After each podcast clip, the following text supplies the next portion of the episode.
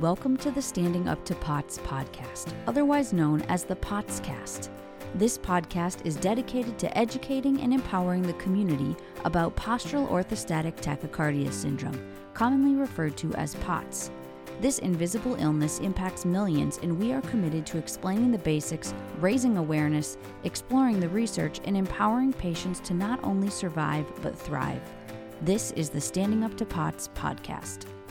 Hello, fellow POTS patients and most lovely people who care about POTS patients. I'm Jill Brook, your hyperadrenergic host, and today we have an episode of POTS Matters. My guest today is Dr. Laila Schenkel, who is a molecular geneticist and researcher who has done a very high tech and impressive investigation into the skin cells of one POTS patient. Yes, that's right. She looked at skin cells, I think. I'm going to double check with her because it was a complex thing, but it was so cool. She looked at skin cells and learned so much that when I read the study, I was really blown away. I did not realize the world of information that is apparently revealed in a skin cell. She did some smart and interesting things, and I'm excited to have her talk about it. Dr. Laila Schenkel is currently assistant professor at Western University and molecular geneticist at London Health Science Centre in London, Ontario, Canada. She earned her PhD at University of Guelph in 2014, where she studied the mechanisms of choline deficiency. Her current clinical and research interests involve the implementation of novel technologies to clinical molecular diagnostics and the identification of novel disease biomarkers using epigenomic profiling. Dr. Schenkel, thank you so much for joining us today. Of course. Thank you so much for inviting me to be here today. And it's very impressive and rewarding to know how our research can impact patients' lives. So thank you. Well, I am excited because, as far as I can tell, you are the only person doing the kind of work that you describe.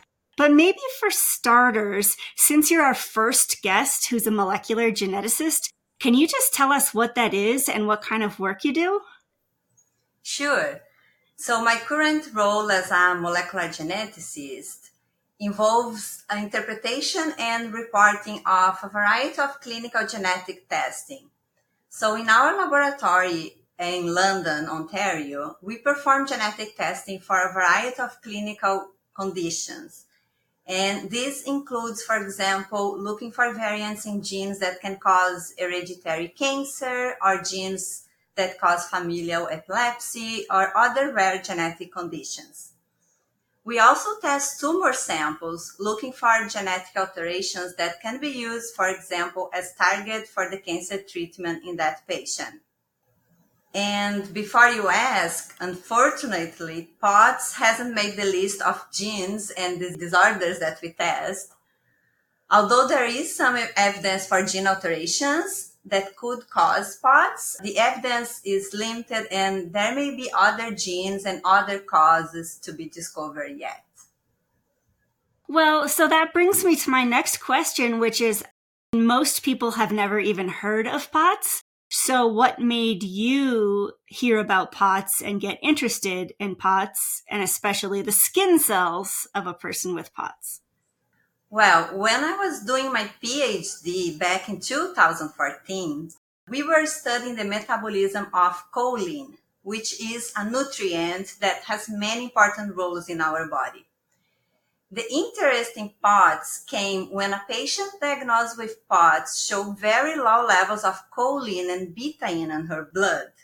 So we want to investigate the reason for that deficiency in choline and also what was the consequence of that deficiency in the body metabolism and functioning?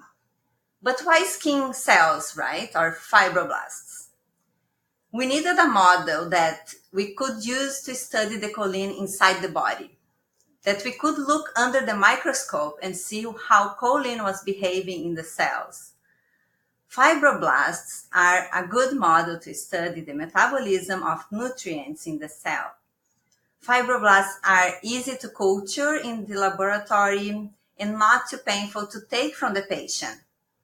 We collect them by doing a small biopsy in the skin and then put them into a media where we can keep the cells growing. Okay, so if I'm understanding this correctly, you were already interested in choline because that's a common and important nutrient in the body. You found a POTS patient who had very low levels of choline, and you already knew that skin cells or fibroblasts were a good way to study that.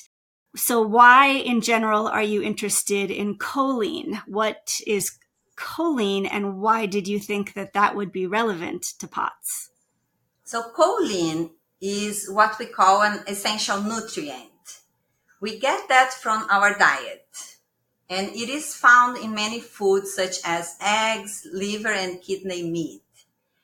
And it is called essential because it has many important roles in our body, including, for example, neurotransmission in the brain, lipid metabolism, regulation of cell membranes, and mitochondrial function. Choline also produces betaine, which is involved in methylation reactions in our body. In POTS, the deficiency in choline could explain some of the symptoms, at least for this patient that show low levels of choline in her blood. Because choline and betaine have so many important roles in keeping the cells healthy and the body functioning, a deficiency of this nutrient could result in many diseases, for example, we know already that deficiency in choline can result in problems in the muscle and liver disease. But we were curious to see what was happening in this specific case.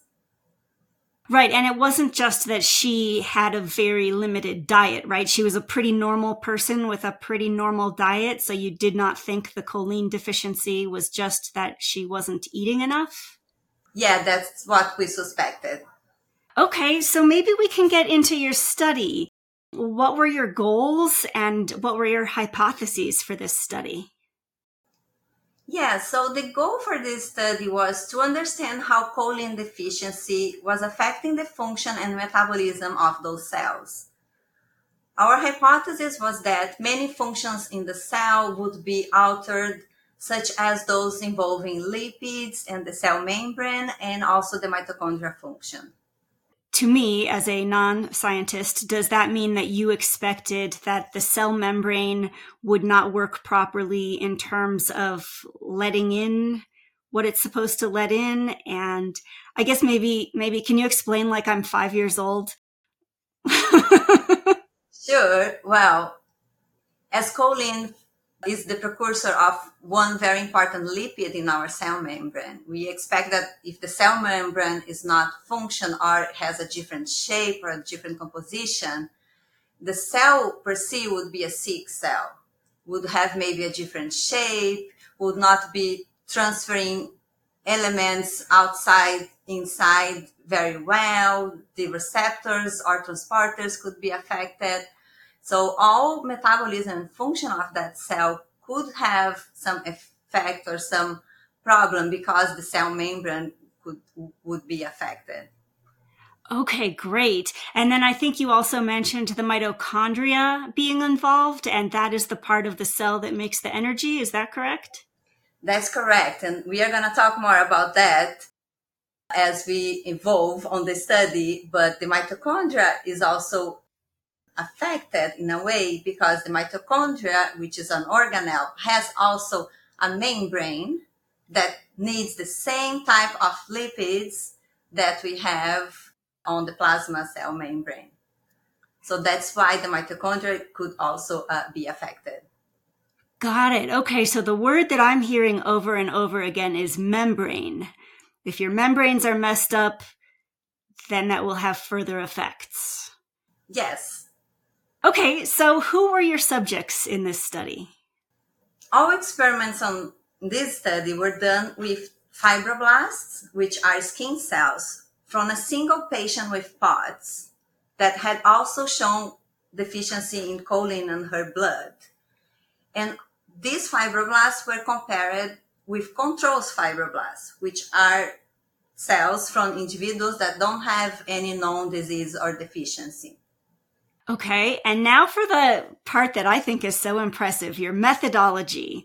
you did a bunch of very impressive sounding high tech things that probably are only understood by biochemists. But are you able to maybe give us a simplified idea of what you did with these skin cells? Yes. I'm sure that there are a lot of things if you read the paper, but I'm going to try to simplify that as best as I can. So, what we did on those fibroblasts and comparing with control fibroblasts is to start, we want to look how choline was entering the cell. So choline uses a protein transporter to enter the cell membrane and also the same transporter to enter the mitochondrial membrane. So we first tested how this transporter was expressed, both at the protein level and RNA level. So next, after looking at the transporter, we look into the different pathways that the choline participates inside the cell.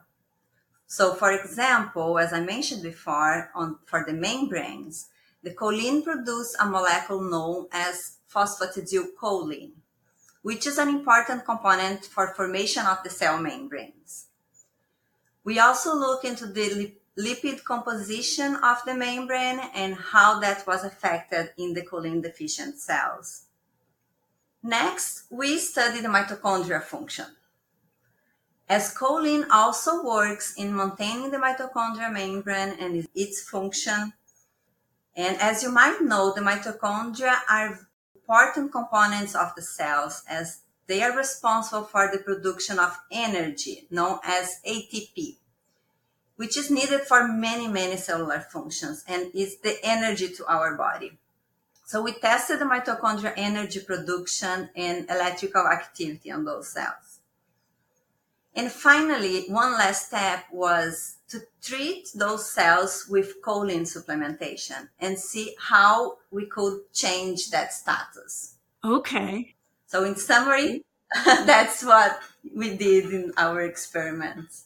Yes, and I know that every step took a lot of very thoughtful, high tech, amazing work that when I was reading it in your paper, I was just blown away. So before we get into the details of what you found, can I just ask, so if you look under a microscope at the POTS person's skin cell versus the control person's skin cell, would they look really similar until you did all your fancy work or or would they immediately jump out as different to you? Well when when i said we look under the microscope was really a simplification of what we did. Uh, we look more in depth of the thing. So we we don't just look at the microscope at the shape of the cell and we are able to see a difference. And i don't think you would be able to see any difference just looking the shape of the cell into the microscope. So we really need to go inside the cell, inside the membrane, inside the genes, inside the, the proteins and see if they are being affected. So we look more into the metabolic pathways. We look more into the expression of genes and expression of proteins when we do those experiments.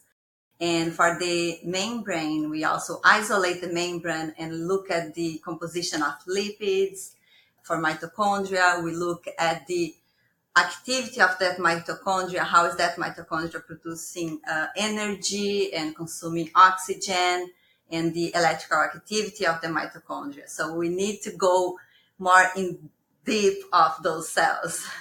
Okay, so it's not like the pot skin cells were completely freaky. You had to look pretty detailed and in depth before you find the differences yes, they are not completely different from from a normal cell, of course. That's kind of reassuring. Okay, so let's dig into some of those details. What was the first thing that you found different between the POTS skin cell and the control skin cell?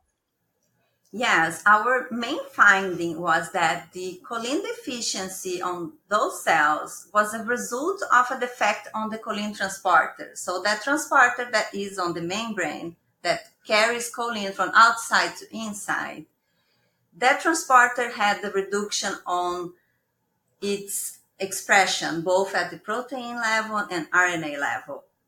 And this could be caused by different reasons uh, that we can discuss more. And the other very interesting finding was when we treated those cells with choline, so we put more choline into the media of those cells, the transporter was activated. So we saw an increase in the expression of that transporter. So it was not something that we could not revert. So when we gave more choline, the transporter got back to a normal level of expression. Okay, so just to make sure I understand, it sounds like the first difference you found was that the choline transporter system was altered and it was not bringing in enough choline into the cell.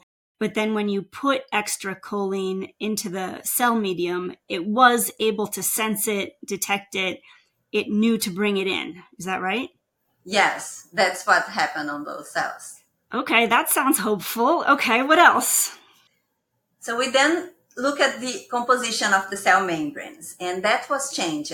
As I told you, choline is important to, for the synthesis of phosphatidylcholine and other lipids in the membrane. So we found that the composition of the membrane was changed, and that can affect the function of either the cell or the mitochondria, because as I told you, the mitochondria also has a membrane, and the mitochondria also has the same transporter. So that's why mitochondria is also very important here. So that sounds like a big deal. If if your membrane isn't quite right, does that imply that things might get in or out of the cell or it might get in or out of the mitochondria improperly? Because that, that sounds like an important thing. You want to keep some stuff out, let some stuff in, and it's not necessarily doing that job properly. Is that what you're saying? Well, the change we see on the cell composition, on the membrane composition, it's not like that before you had one thing and now you have a completely different thing. You see like slight change. You see a reduction on certain types of lipids and increase in other types of lipids. Those cells are still functioning. They are still cells that can function. They have their normal activity. They can produce their metabolites. So the cells are still functioning because if they were not, all the cells in your body would not be functioning and that's not compatible. So the cells are functioning. They just have these slight changes that are affecting some types of metabolisms and some pathways inside the cells. So it doesn't mean that the cell are totally dead or not working. They have some change that we can try to revert or improve. And very importantly here is, I like to emphasize is the mitochondria. So the mitochondria has the same choline transporter, which we saw is downregulated. And the mitochondria membrane is where the magic happens, is where we have the production of energy. And when we tested energy production of those mitochondria, we saw that they were affected. They were producing less energy. They were consuming less oxygen. And this made me think that it's a very important finding and it could explain some of the exercise intolerance of those patients, at least on this patient that we saw the choline deficiency because we need energy for the exercise, right? So when we start an exercise, we need that burst of energy. If my mitochondria cannot provide that very fast or effectively, that could bring me to some certain types of exercise intolerance. Yeah. So your POTS patient indeed had tried to exercise, couldn't do it, felt worse afterwards, had the classic POTS exercise intolerance? I don't have a lot of clinical information, but from what I have, orthostatic uh, exercise intolerance was one of the things. So that's interesting to me because we always hear about patients being fatigued or having exercise intolerance, but I never thought about it happening at the level of each mitochondria of each cell. And so that's interesting that you are you are saying that is plausible that that's where that comes from. Well, that's one hypothesis, especially for this specific patient. Doesn't mean that's the only reason for that. Mm-hmm. Could be a small piece on that puzzle that we can revert because we can supplement and maybe it can help, right? It's not the only thing for sure, but it's something that could explain that piece. Okay, fascinating. Okay, was there any other differences between the POTS cell and the control cell? These are the main findings to present here. So would be in summary the transporter that's being downregulated in both the plasma membrane and mitochondria membrane. The composition of the lipids on the membrane are changed slightly. So don't think that's all different. and the mitochondria function was changed, it was less active on those uh, POT cells. So that's interesting. And is it correct that it all started with the POTS skin cells having altered expression of genetics? Was that a first step, or am I misreading that? Is all of this happening because of a genetic thing, or or am I imagining that? Well, we don't have a proof of that. It could be genetics because we know the RNA expression is downregulated. So the RNA is what comes from our DNA. So something from DNA to RNA is impaired. So we have a lower expression of the RNA for that transporter there. It could be genetics. It could be something on the DNA that is making less production of the RNA. It could be something that regulates that transcription from DNA to RNA and doesn't need to be per se a variant on the DNA, but some external factor that regulates the expression of that gene. But we didn't do any experiment that could prove that. We didn't find anything that explains that for now. Okay, so if I'm understanding correctly what you found, you found that the POTS skin cells had a different choline transport. It made the cell membranes a little bit different, and that made the mitochondrial function different as well. And taken together, what does all of that mean to you? Does this tell you something? Well, this study brings more questions than answers at some point. Right? But what we have here uh, as the big picture for me is that the study shows that the choline deficiency can result in many altered cellular functions and that this deficiency can result from dysregulated choline transporter, which takes less choline inside the cells and inside the mitochondria. This finding suggests that at least for this patient, the choline deficiency could benefit from choline supplementation. And I can tell you that this patient has taken choline supplementation since then, so since the 2014, and reports that it improves her quality of life, helps with energy and tachycardia, especially during episodes of orthostatic intolerance after exercise. So this is exactly the report that I have from this patient that we studied the cells. So that's a big deal. So I guess we should just remind everybody listening that the skin cells came from just one POTS patient, and we don't know if she is representative of all POTS patients. Is that correct? That's totally correct. And I have this here to emphasize on my notes that if this choline deficiency is in other patients or in many patients or in most of the patients, we don't know. We just test this one that it was detected on her blood test. So it, she had the blood test and saw that. So we want to study what was happening, but we don't know if that's happening to a lot of people or not with POTS or with without POTS, right? Right. And so it's very hopeful, though, that she took a choline supplement and felt better. Is there anything special that made you decide to test her for choline deficiency? Did she have symptoms that made you suspect it? Or was she just getting a lot of different blood tests done and the choline deficiency popped up as one? Or I guess, is there anything that would make someone suspect that maybe they have a choline deficiency?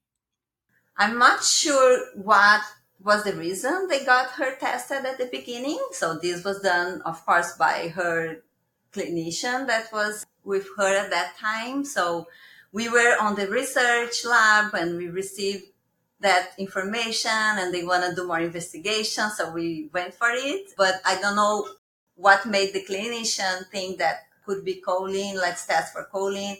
I guess they would have tested for like 50 different nutrients and, and vitamins at that point, and they found the choline there just by chance. Okay, interesting. And I have one more question because when I read your article, my first reaction was to be blown away that skin cells would have all this information in them. And so I guess my first question is it common that you can see a systemic problem in somebody's skin cells? And then basically, would you expect that somebody would have the same problem in their heart cells or their brain cells or their kidney cells if if you're seeing this in their skin cells? Yes, it's a very interesting question. So, as I mentioned before, skin cells were chosen as it is a good model to study what is happening inside the cells. We could have studied any cell that we know have a choline transporter and use choline for its function. As a matter of fact, choline transporter is expressed in pretty much all cells and tissues. So we would likely have the same type of results if we tested other cells. And remember that when we are doing molecular studies like this, we need to remember that all cells share the same genetic material. And if a defect is caused for by a variant in a gene, for example, this would be seen in all cells of our body. Okay. So how a systemic disorder can be seen in the skin cells, right? That's your next question there. yeah. So when we talk about systemic disorder, like POTS, for example, we are referring to the phenotype so what we see, what is expressing, right? And these are the symptoms of the patients. But this phenotype, even though it's in many different tissues, can have an underlying defect in one gene or multiple genes. Remember that the genes are present inside the nucleus of each cell, and it is inside the cells that these genes will produce the proteins. So, in a simple way, the defect starts within the cell and the protein product can affect the cellular functions, which will then affect the whole tissue or could even affect the function of different tissues, resulting in a more systemic phenotype. So to answer the question, even systemic disorders can have alterations in genes or gene expression that can be seen in a single cell, such as a skin cell. That is so interesting. So you can see a bunch of different diseases. Can you look at somebody's skin cell and be able to know whether they have a number of different diseases? Like you have ways to to tell from a single cell if somebody has, I don't know, cancer or lupus or whatever? Yeah, so I can give an example. So outside of the POTS, but here on the clinical genetics laboratory, how we do, we can test either blood or fibroblasts. So we would isolate cells from the blood or isolate and then isolate the DNA from the blood, or we can isolate the DNA from skin cells. The DNA is the same in any cell of our body. So you could isolate DNA from any cell of your body. And it's on this DNA that we test for genetic variants. So any disease that's caused by a genetic variant in a gene that we know, and classic example that we test here is, for example, for hereditary breast and ovarian cancer, which is caused by BRCA1 or 2 gene mutations. We can test for those isolating the DNA in any cell of our body. So we can use fibroblasts, but most often we use blood because it's easier to collect from the patient, but fibroblasts are usually the second choice. That's so interesting. Okay, I had a, a, new question pop into my head that I don't know if you have an answer to this, but knowing what you know about genetics and changes to genetics and epigenetics, does that change any of your behavior on your health? Like, are you very careful to avoid, I don't know, like cigarette smoke or like things that theoretically we hear about could cause some damage to genetics? Yes. So I try to be healthy. It doesn't mean that just because I know that's what happens. right. but in the world of epigenetics and genetics and studying a lot of disease that we know they can be caused by a gene alteration, but we can have an effect of the environment together. So sometimes you have the gene alteration, but if you take care of your environment, such as not doing anything that can increase your risk to develop cancer, your genetic risk will be a little bit modified. So if you take care of the environmental factors, even though you have a genetic risk, your total risk at the end is lower. So, and this comes the role of epigenetics, which kind of combines both genetic and environment and gives very important regulation of the gene expressions in our body. And it is associated with a lot of disorders, many that we know and many that are still being studied. I was wondering if you have any more plans to look at the molecular genetics of POTS. I would be very interested to look into that. It's uh, very intriguing that we have so many uh, patients with that condition and there is not a single genetic cause or at least a few handful of genes that we know that could be causing that. It's important to remember we have conditions that are, we call monogenic, which are caused by a single gene and that when you have that, you will have the disease. But there are a lot of disorders and the majority of them are known as multifactorial or complex. And those are caused by combination of multiple genes that could give you a susceptibility plus environmental factors. And then comes that type of disorder that yes, you should try to modify environment to help with prevention and so on. So we don't know how is POTS uh, mostly caused by if it would be caused by a single gene, if it would be the effect of multiple genes combined plus environment or epigenetics together. It still needs uh, a lot of research, I guess, to find the, the answer for that. Yeah, well, I'm so excited that someone with your skill set is thinking about this. So I know everybody listening right now is going to have a question of does this have any practical significance right now or is it too early? So probably everyone out there is wondering if they should go out there and try a choline supplement. Do you have any words on that? I don't know offhand about choline supplements and how safe they are or not. Do you have any words for people wondering about that? Yes. So as a, a takeaway, it's important to understand that not all patients will have the same phenotype of choline deficiency, but a simple blood test could check for that if that's something you are interested and curious to know. So consider talking to your doctor about doing a blood test and then about choline supplementation. I don't think choline supplementation would have any side effects. It's like a nutrient. You can get that from your diet. But if you are too deficient, then you need supplementation. It's like taking extra vitamin D, right? But again, that cannot be the case for everyone. And that's not the cure. As I told you, this could help with few things, some phenotypes as we hypothesize here, and hopefully could help many people living with POTS and other people that have deficiency in choline and have things that they cannot explain, right? Right. Well, that's really, really exciting and so important. And yeah, I think I'm going to call my doctor right after this and say, just in case, let's test for that.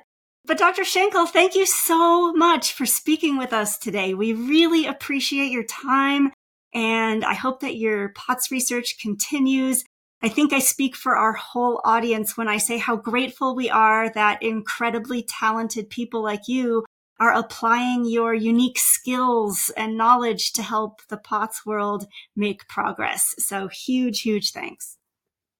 No, I should thank you. Uh, thank you for interviewing. It's really amazing when we can do research that can have an impact like this, even though it's, it's small, but it's putting together those small impacts from our research that we can make a big difference, right? So thank you so much and thank you for listening. Oh, absolutely. Oh, this has been great. And okay, listeners, I hope you enjoyed today's information. That's all for now, but we'll be back next week. In the meantime, thank you for listening. Remember, you're not alone, and please join us again soon. As a reminder, anything you hear on this podcast is not medical advice. Consult your healthcare team about what's right for you. This show is a production of Standing Up to POTS, which is a 501c3 nonprofit organization. You can send us feedback or make a tax deductible donation at www.standinguptopots.org. You can also engage with us on social media at the handle Standing Up to POTS. If you like what you heard today, please consider subscribing to our podcast and sharing it with your friends and family. You can find us wherever you get your podcasts or at www.thepotscast.com. Thanks for listening.